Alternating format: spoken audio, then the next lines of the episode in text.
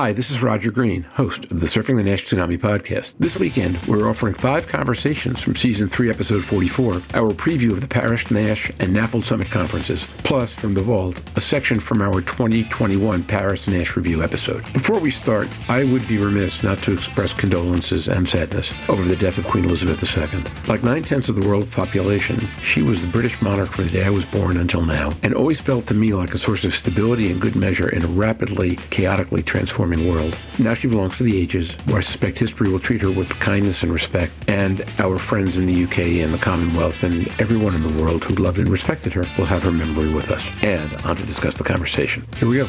In this discussion, Jeff and I discuss the NAFLD Summit and what he anticipates from it. He starts by describing his enthusiasm about the session at which he'll be presenting. Not so much because he's presenting, per se, but because the session, titled Epidemiology, Disease Modifiers, and Models of Care, will offer one more chance to, as he puts it, hammer home the importance of integrated care and pathways. He also mentions the importance of the sessions covering NITs, which are pivotal to the way forward in NASH treatment, a session on new approaches to lifestyle modification, and the clinical trial and drug discussions. He's also looking forward to the private meeting meetings he'll be holding with industry there that help set the stage for a Wilton Park meeting later this year to make progress on seven or eight areas of work stemming from the consensus statement. Another interesting comment Jeff makes is on a completely different subject. It centers around the importance of broadening the topics at upcoming conferences as a way to break down silos between specialties. If you want to get someone from a different specialty to attend, he reasons, or he states, you have to give them enough content to make it worth their while to be there. Therefore, we will see more of that. Third subject, we veer into the role that other stakeholders and organizations might play, including the World Health Organization. We return to the World Health Organization's history of not even considering liver disease as a global health priority, although, as Jeff notes, WHO cannot deliver on its other priorities like diabetes and cancer if it doesn't bring liver science and medicine to the discussion. There's more, there always is with Jeff and me, but you'll have to listen yourself. This is not a typical meeting preview, what we're doing for the NAFLD Summit, but Jeff Lazarus is always a fascinating and insightful guest, and he and I seem to bring out good things and spark ideas in each other. If nothing else, this conversation will make you think. So sit back back, listen, enjoy, learn. When you're done, join the dialogue on our LinkedIn and Facebook discussion groups.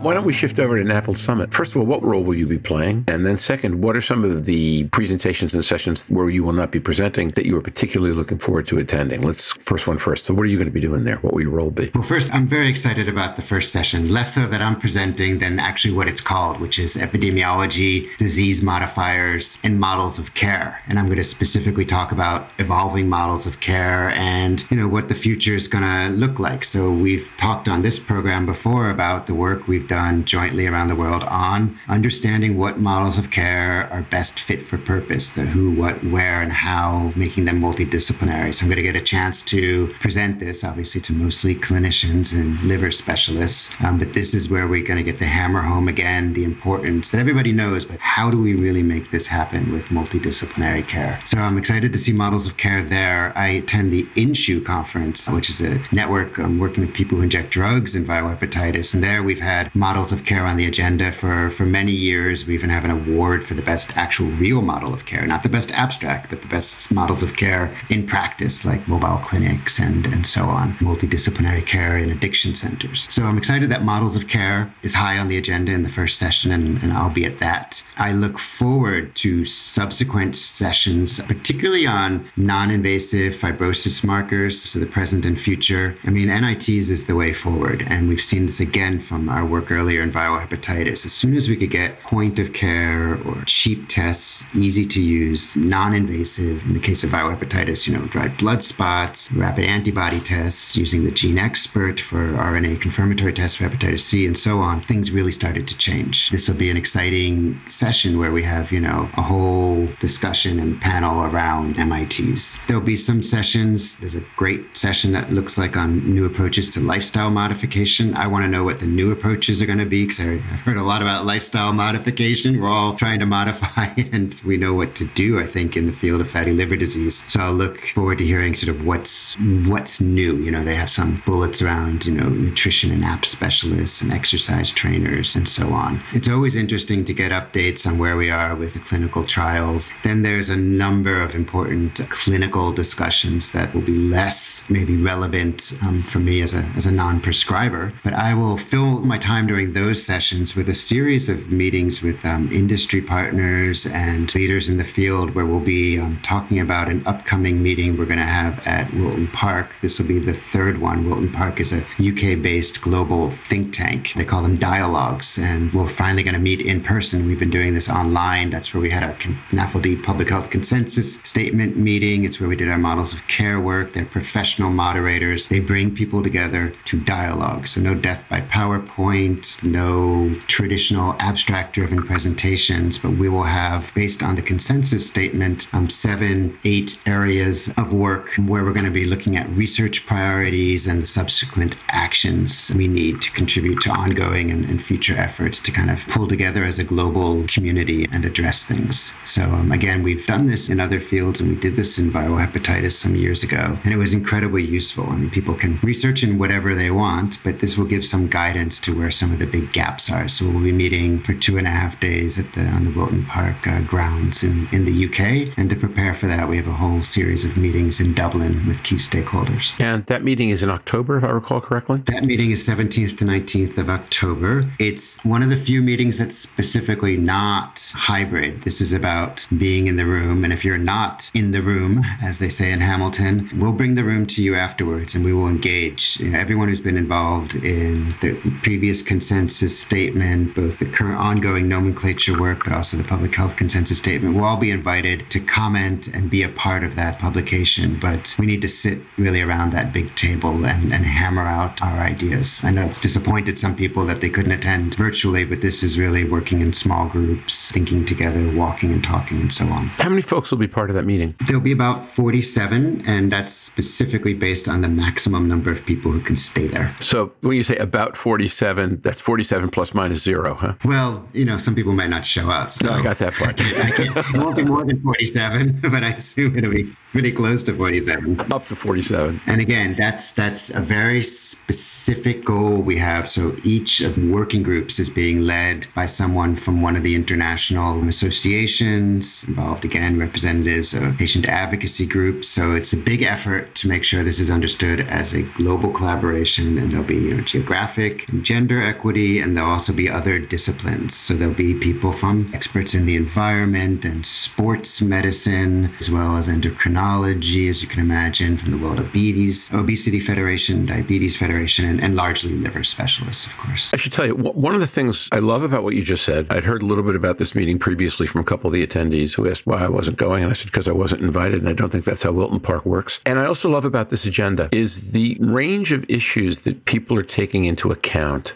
as they start to think about NAFLD and fatty liver in general and NASH as, and whatever we're going to call it at the end of the day as the emerging pandemic that it is. Because the liver is hidden behind so many other things for years, and because it's hard to measure fatty liver disease in, in a cost effective and prognostic way on a patient by patient basis, FIB4 has been demonstrated to have some strengths in that area, but some weaknesses, and everything else tends to be a lot more expensive or hard to get your hands on. People haven't thought about this nearly as holistically as they are starting to now. So, for example, your comment about who, who will be at Wilton Park. I thought it was fascinating that at the session that you talk about, that opening session, the first talk is Zobair, uh, you know, so talking about epidemiology. And the third talk is you talking about pathway models. But in the middle is Shira Zelber-Sagi talking about nutrition, uh, which is important, but not necessarily conventionally how people think about medicine. I'm going to be fascinated personally by the session at 5.30 on Friday afternoon titled How do Pharmacologic Treatments of Comorbidities Affect NAFLD? I think that's a great question, right? We're going to be talking about that in the third episode episode of our diabetes series and have various ways that you can treat diabetes can have an impact on people's livers. But it's a much broader question than that. I, I think what you mentioned about, you know, yeah, there's Zobair speaking on epidemiology, Shira speaking on nutrition, me speaking on, on models of care is a real sea change. You know, I, I was at this meeting many years ago. Like I said, as a non-prescriber, there wasn't a whole lot of, of much interest to me. And I think the field is understanding that to move forward, we need we need to broaden. So I think it's a great way to open the conference and then everything that's usually there will be there with the state of the art lectures, the updates on the clinical trials, and so on. But if we're not addressing this, that's why you know there is some value to understanding that this is metabolic associated and engaging much more with our colleague. We can't keep going, whether it's even we learned it early in HIV and viral hepatitis. We can't keep going in fatty liver disease on our own. We need to be engaging with others. The challenge is how to get them to come to a conference um, or stay at a conference if there's very little on their topic. And there having hybrid sessions is extremely important. And I think during the COVID 19 pandemic, we've learned that, that that needs to happen in future. People won't travel necessarily for a 20 minute talk if it's a conference that in general they're not going to be interested in staying at. So I didn't mean to forget John Dillon, who was the fourth paper in your opening session. Apologies to John, because I think the topic of case screening is really fascinating. I think it's going to be an interesting several months on the question of primary care level screening as it relates to uh, fatty liver, using the broadest and most generic term. NICE is due to come out with their final ruling on use of FibroScan in primary care at the end of September. Uh, they put forth a preliminary ruling in February and based on community feedback, decided to solicit requests for further data, hold it open another six months for people to weigh in from different perspectives. We'll, we'll be hearing about that. We had Ian on a couple of weeks ago talking about some work that he's doing and a poster he presented at EASL that I think we'll see more on, comparing different primary care screening strategies to ask which one was most cost effective. The conclusion he came to was that a method, I think that I forget the term he uses because I mean this conversation was going to go to this place, uh, as comprehensive wound up being able to pick off 85% of what you could uh, pick off in an idealized system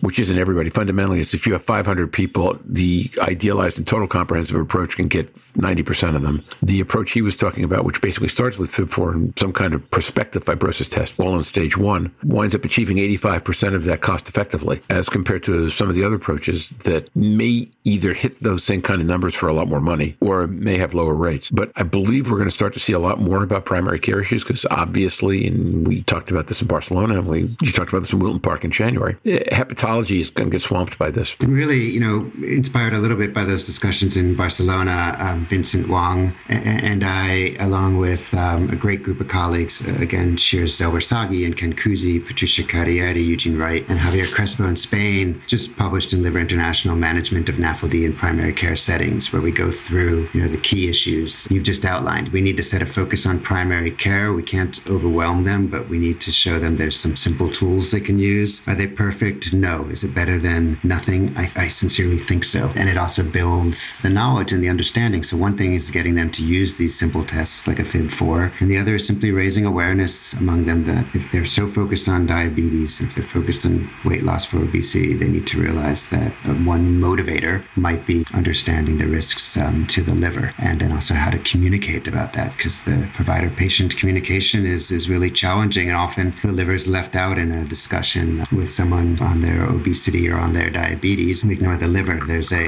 again a focus from EASL going to WHO, a comment where again in the new technical guidance on non-communicable diseases, you know, NAFLD and any version of it is not mentioned even a single time. I mean, that's just that's just hard to believe. I spent 11 years at the World Health Organization. I know how it works, so I know this is possible, but it, it really should not be happening. We're not asking to be on the cover here, but um, we're asking that when you talk about non-communicable diseases, you mention one of the most prevalent ones in the world, which is fatty liver disease. Is this the document where your memorable quote is the only time you see liver is in the word deliver? Yes, and that was thank you for remembering that. That was the previous report, but um, we can have an encore with that with that sentence. Mm-hmm. you know, once again, we will deliver on diabetes care and cardiovascular disease care, and we'll deliver on cancer prevention and care, and all incredibly important. It's not a competition, but I don't think you're delivering on diabetes and cardiovascular and cancer, cardiovascular disease, if you're not addressing the liver as well. I think you're doing your patients more than a disservice. This is completely unethical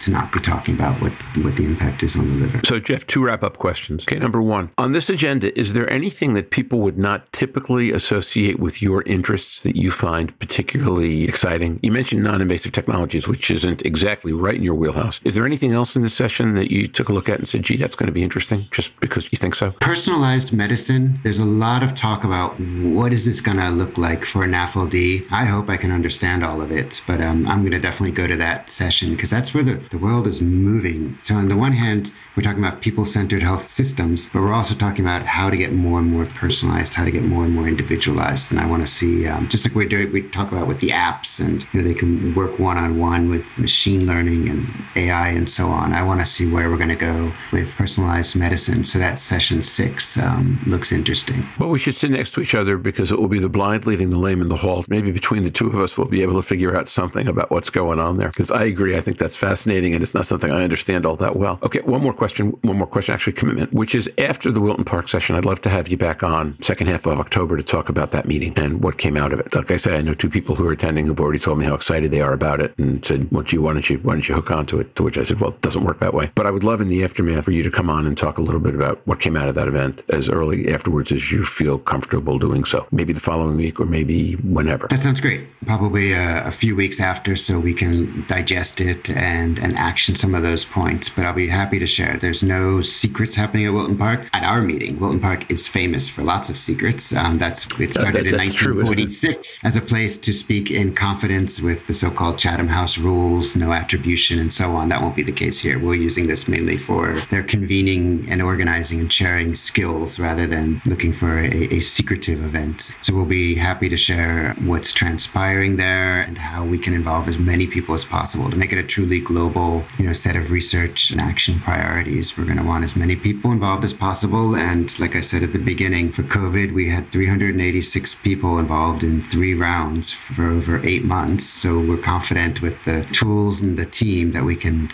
involve a large number of people and that they can all fairly engage. And we have a great group of people, you know, leading the process, representing all of the different you know, professional societies. So fantastic. I'm going to wrap this up. Thanks for joining today. I look forward to seeing you in Dublin in a couple of weeks. And um, looking forward to seeing you. Thanks, thanks. for having me back. Bye bye.